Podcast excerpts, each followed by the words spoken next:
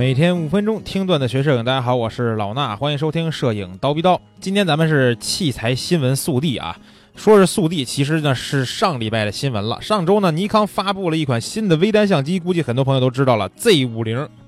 这个 Z 五零是什么呢？是一个 APS 杠 C 画幅，也就是很多人所说那个残幅这么一款微单相机啊，也是尼康的 Z 系列的第三款了。那这个相机发布的同时呢，还搭配了两颗 APS 杠 C 画幅的镜头一块发的，一个是幺六五零三点五到六点三的这个可变，就是横浮动光圈啊。另外呢，就是一个五五二五零，也是四点五到六点三的一个浮动光圈，就是不恒定光圈。那这两颗镜头跟机身一块发布呢？价格啊，很多人最先关注尼康 Z 五零单机身价格六千一左右啊，搭着幺六五零这颗套头是七千一，也就是说加一千块钱。如果搭两颗镜头啊，您两颗镜头都要了，直接是九千六，相当于花不到一万块钱，你可以买到一颗机身两颗镜头，而且呢，注意这两颗镜头包含的焦段啊，可是从幺六到二五零，这还是没有算等效焦距啊。算了等效焦距以后，幺六虽然没有这么超广了，但是长焦更更这个长了，对吧？也也是可以从广角到长焦，或者说是超长焦能覆盖的这么一个焦段的这么级别啊，家用来说应该是完全足够了，对不对？那这个尼康 Z 五零呢，它搭配了。一颗两千一百万像素的 APS 杠 C 画幅的传感器，感光度的范围呢，原生是一百到五五万一千二，也可以拓展到两百万。此外呢，这个相机还有两百零九个复合对焦点系统，搭载了相位自动对焦点和对比自动对焦点。同时啊，告诉你们，它可以在负四 EV 的低光环境下进行对焦啊，也支持眼部侦测自动对焦功能，也就是说我们所说那个眼部追焦啊。同时呢，它这个呃连拍速度呢，十一张每秒。是有这么一个连拍速度，但是它还有一个功能，是在静音的视频模式下面，可以用三十张每秒的速度拍摄八百万像素的图像。也就是说，你如果不需要特别高清的一个画质，你就是想记录某些东西啊、某些这个素材的情况下，它可以像视频抽帧一样，一秒三十帧，把每一帧都帮你保存下来。这就是它的三十秒每张的静音连拍啊。那它也录录制视频呢，也是可以拍摄四 K 三十帧，或者是幺零八零 P 一百二十帧的两种规格的视频。啊，这个尼康 Z 五零呢，也有一块翻折屏啊，这个一百零四万像素、三点二英寸的翻折屏，这颗屏幕呢往下翻可以翻到一百八十度，面对自己，说的是可以方便自拍。其实拿这玩意儿自拍的也不多，对吧？只是我们有一些这个特殊的一些角度啊，比如你从下往上拍，从上往下拍的时候啊，这个翻折屏啊还是有一点作用的，对不对？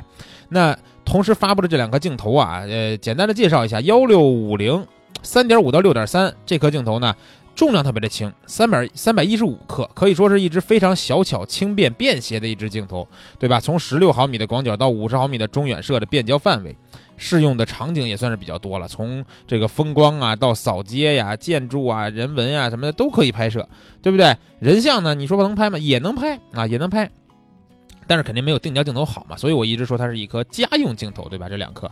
然后另外呢，大这个五五二五零啊，五五二五零，这是一支超长焦，呃，它这也不能说超长焦吧，它从中焦段到长焦的一支变焦镜头，对吧？等效以后呢，接近长超长焦了。然后它呢就没有那么轻便了，毕竟是个长焦镜头嘛，啊。但是啊，注意这颗镜头非常有意思啊，它的这个呃。镜头的组片设计是十二组十六片的光学设计，然后一枚低色散的 ED 镜片，还有内置的 VR 减震功能啊。这个 VR 减震可以提供五档的补偿效果。经常有人觉得说，哎，这种镜头是吧，光圈不恒定也不够大，f 四点五到六点三，那是不是暗光拍摄的时候，或者是光线不足的时候，我这快门速度跟不上就容易拍糊了呀？注意。啊，是有这个问题存在，但是呢，有了这个 VR 减震，也就是说防抖这个功能啊，它提供的这个五档的补偿效果，那可是相当给力力的，对吧？这五档的补偿效果，对于长焦镜头想要在暗光环境下拍摄的时候，能提供一个非常有保障的安全快门。在这种情况下，那你的这个拍摄呢，就能得到一个充分的保障了，对不对？这时候啊。很多喜欢打鸟，对吧？喜欢拍一些长焦的，说是演出啊什么的那种啊，经常给孩子去他的大礼堂里边拍演出的那种，用这个头你拍的时候呢，就能放心很多了。因为毕竟这个防抖，我觉得还是比较靠谱的，对不对？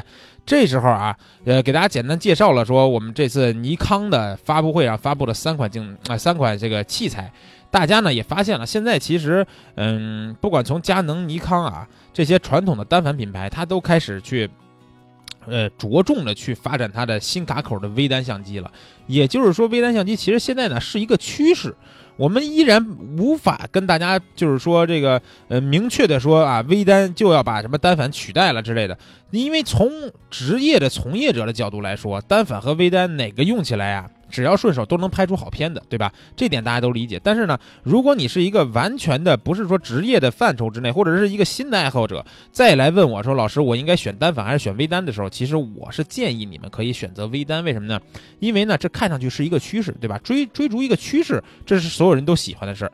你要是买一个单反呢，你总会有一个想法，就心里边总有一棵草没有拔。什么草呢？就是人家为什么那么多人都用微单，对吧？为什么这几家可可劲儿的出微单？然而呢，我用的是一个单反。啊，虽然说它都能拍出好照片，但是你总会想着想，是不是我应该什么时候换一个微单啊？这有点反过来了。原来就是觉得几年，你放到五年前，人们还觉得说我要用微单，我得换个单反呢。现在呢，好多人的想法都变成了我要用一个单反，我得换个微单了啊。没办法，这就是时代，对吧？时代变成这样，咱们跟着时代走，好吧？今天这期节目呢，咱们先聊到这儿。后续啊，最近可能还会有一些其他的器材发布，有器材的我们就在节目里边跟大家来交代一下，好吧？咱们先聊到这儿，下期见。